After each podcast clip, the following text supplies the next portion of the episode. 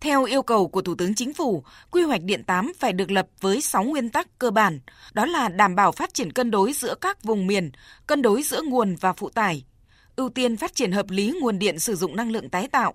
sử dụng điện tiết kiệm và hiệu quả, phát triển lưới điện hiện đại, thông minh và lưới điện liên kết với các quốc gia láng giềng, phát triển thị trường điện và khuyến khích các thành phần kinh tế tham gia đầu tư phát triển điện lực, phát triển điện lực thích ứng với biến đổi khí hậu, đảm bảo sự phát triển bền vững và phù hợp với chiến lược quốc gia về tăng trưởng xanh.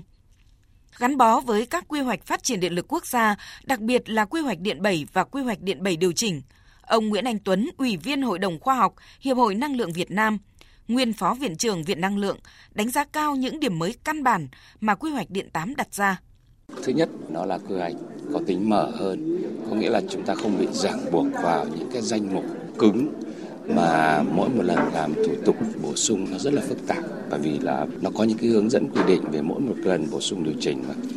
Thế khi mà chính phủ đã đưa ra một cái quy hoạch mà mang tính mở mà cái này cũng là được copy của nhiều phía, cả quốc tế rồi cả các chuyên gia trong nước làm mở thì chính phủ rồi ủy quyền cho bộ công thương có thể có những các cái giải pháp điều chỉnh rất là linh hoạt. Và như vậy là gì? Anh chỉ đưa ra những cái danh mục ưu tiên, thua ảnh hưởng đến an ninh quốc gia còn những các cái danh dưới cái mức độ đó thì là những tín hiệu đầu tư chứ không trói vào các cái nhà đầu tư đấy là một cái cách cái ý thứ hai nữa là cái vai trò của đầu tư tư nhân là trong quy tắc là rõ hơn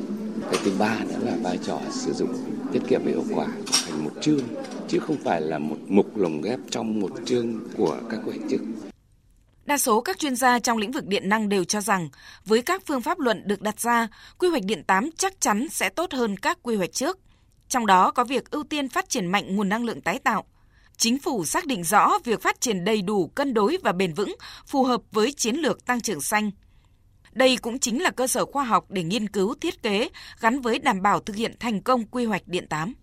Ông Nguyễn Mạnh Cường, Phó trưởng phòng phát triển hệ thống điện, Viện Năng lượng Việt Nam cho biết, các phương án về tỷ lệ năng lượng tái tạo trong tổng sơ đồ điện 8 đang được nghiên cứu trên cơ sở cân đối các chi phí cần thiết cho hệ thống điện.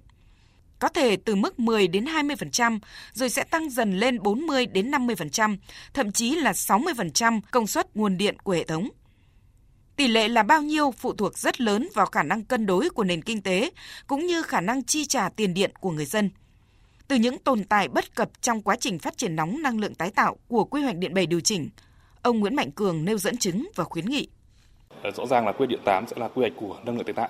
Khó khăn chính là cái vận hành hệ thống điện tức là đối với tổng số đồ 7 chẳng hạn, thì khi thiết kế hệ thống lưới điện thì cái lưới điện thường truyền tải theo một hướng đó, vì đường quy định truyền thống người ta phát rất ổn định. Nhưng mà đối với cái quy định 8 thì thì cái nguồn năng lượng tái tạo là nó rất thay đổi, cho nên là cái lưới điện cần phải linh hoạt theo. Thì cái đầu tư cho lưới điện cũng phải khác đi và rất là lớn.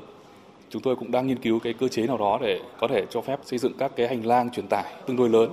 Tuy nhiên rằng cái này thì cũng cần phải có những cái hỗ trợ của chính phủ, bởi vì là đầu tư cho lưới truyền tải để thu hồi vốn rất là lâu và cần rất nhiều tiền thì nếu mà không có cái hỗ trợ của chính phủ thì sẽ rất khó làm các đường dây truyền tải cũng từ thực tế rất nhiều dự án nhiệt điện than, thậm chí có cả những trung tâm nhiệt điện được thiết kế với quy mô lớn, cung cấp điện cho cả vùng trong quy hoạch điện 7 điều chỉnh đã không thể triển khai được, gây thiếu điện miền Nam, dồn áp lực cung cấp điện lên lưới truyền tải 500 kV Bắc Nam. Tiến sĩ Đoàn Văn Bình, Viện trưởng Viện Khoa học Năng lượng, Viện Hàn lâm Khoa học và Công nghệ Việt Nam cho rằng, do nguồn thủy điện đang ngày càng giảm dần trong tổng sơ đồ vì không thể phát triển thêm các nguồn thủy điện lớn, nên nguồn nhiệt điện bao gồm nhiệt điện dùng nhiên liệu than, nhiệt điện dùng nhiên liệu khí và nhiệt điện chạy bằng dầu vẫn phải chiếm tỷ trọng lớn trong tổng sơ đồ điện 8. Để thực hiện đúng nguyên tắc đảm bảo phát triển cân đối giữa các vùng miền, cân đối giữa nguồn và phụ tải như yêu cầu của Thủ tướng Chính phủ về quy hoạch điện 8, tiến sĩ Đoàn Văn Bình cho rằng trong quy hoạch bây giờ nên chăng trung tâm nhiệt điện thì không phân biệt nó là nhiệt điện khí hay nhiệt điện than Tôi chỉ biết rằng là tại điểm này tôi cần một nhà máy với lại cái đồ thị phát công suất là như thế này. Ví dụ công suất là 1.000 mê, 2.000 mê hay 3.000 mê là một cái trung tâm nhiệt điện như thế. Với các điều kiện ràng buộc là môi trường, phát thải, anh phải dưới các chỉ số phát là từng này. Còn lại, nhà đầu tư sẽ tính toán làm nhiệt điện than hay nhiệt điện khí. Đấy là việc của họ. Tất nhiên là về mặt vĩ mô trên toàn quốc thì vẫn phải cân đối xem là than hay khí bởi vì nó liên quan đến cái phát thải mà mình đã cam kết quốc tế. Thế và cũng không nên theo cái cách tiếp cận cũ là tìm cái nhà đầu tư này xong thẩm định tài chính ông có được hay không mà rất nhiều nước người ta làm theo cách là người ta đấu giá cái trung tâm nhiệt điện đấy. Theo các chuyên gia, đối với một hệ thống điện có đa dạng nguồn điện và địa hình trải dài như Việt Nam, để quy hoạch phát triển điện lực quốc gia được triển khai thành công thì phải có ít nhất 3 quy hoạch khác được xây dựng đồng thời. Đó là quy hoạch kỹ thuật hệ thống, quy hoạch nguồn năng lượng sơ cấp, cung cấp cho các nhà máy điện và quy hoạch tài chính. Điểm đáng mừng là song song với việc làm quy hoạch điện 8, Chính phủ cũng cơ bản phê duyệt nhiệm vụ làm quy hoạch năng lượng quốc gia giai đoạn 2030, tầm nhìn 2050. Đây là quy hoạch bổ trợ quan trọng cho quy hoạch điện, điều mà Phó Giáo sư Tiến sĩ Phạm Hoàng Lương, Viện trưởng Viện Khoa học Công nghệ Quốc tế Việt Nam Nhật Bản, Đại học Bách khoa Hà Nội luôn chăn trở và đặt ra từ khả năng thiếu than, khó nhập khẩu nguồn nhiên liệu này đáp ứng cho các dự án nhiệt điện than trong quy hoạch điện 7. Vì vậy, điều tiên quyết phải quan tâm đến các nguồn nhiên liệu cho sản xuất điện, trong đó có nguồn cung cấp khí LNG. Nguồn điện dự kiến là sẽ chiếm tỷ trọng lớn trong quy hoạch điện 8, được Phó Giáo sư Tiến sĩ Phạm Hoàng Lương đề nghị. Tôi nghĩ là có lẽ là chúng ta, khi nói vấn đề phát triển năng lượng, chúng ta cũng phải chú ý đến các cái nguồn. Liên quan đến vấn đề về cái LNG chúng ta cũng có nhập khẩu than và do vậy khi chúng ta giảm phát triển nhiệt điện than, chúng ta giảm nhập khẩu. Nhưng cái LNG là một cái đối tượng thay thế thì chúng ta cũng phải nghĩ đến cái câu chuyện là nhập khẩu LNG như thế nào, hệ thống cầu cảng như thế nào, đặc biệt là chi phí của LNG trong thời gian tới ở Việt Nam. Chia sẻ kinh nghiệm với Việt Nam tại hội thảo quốc tế năng lượng tái tạo tại Việt Nam, từ chính sách đến thực tiễn mới đây. Ông Reun Kitchu, trưởng nhóm năng lượng Ngân hàng Thế giới đặc biệt nhấn mạnh đến yêu cầu phải có quy hoạch kỹ thuật đối với hệ thống năng lượng tái tạo. Từ kế hoạch mở rộng công suất lưới đến tính an toàn, độ tin cậy cũng như hoạt động điều độ của hệ thống điện. Từ kế hoạch mua, giải tỏa công suất nguồn đến phải đảm bảo đầy đủ hệ thống lưu trữ, vân vân. Bởi tỷ trọng điện từ năng lượng tái tạo ngày càng tăng cao trong quy hoạch điện 8. À, theo như chúng ta thấy ở Việt Nam và các thị trường khác trên thế giới, những cái hệ thống lưu trữ như là thủy điện tích năng, đấu nối và hệ thống cũng rất quan trọng để chúng ta có thể cân bằng sự khả dụng của lưới và phải đưa tất cả những yếu tố này vào quy hoạch điện. Và để đảm bảo có đủ nguồn vốn lớn, cỡ 10 tỷ đô la mỗi năm, các chuyên gia nhấn mạnh tới vai trò của khối tư nhân trong quy hoạch tài chính. Theo các chuyên gia, cùng với việc xã hội hóa trong xây dựng các nhà máy sản xuất điện, cũng cần tính tới phương án xã hội hóa lưới điện.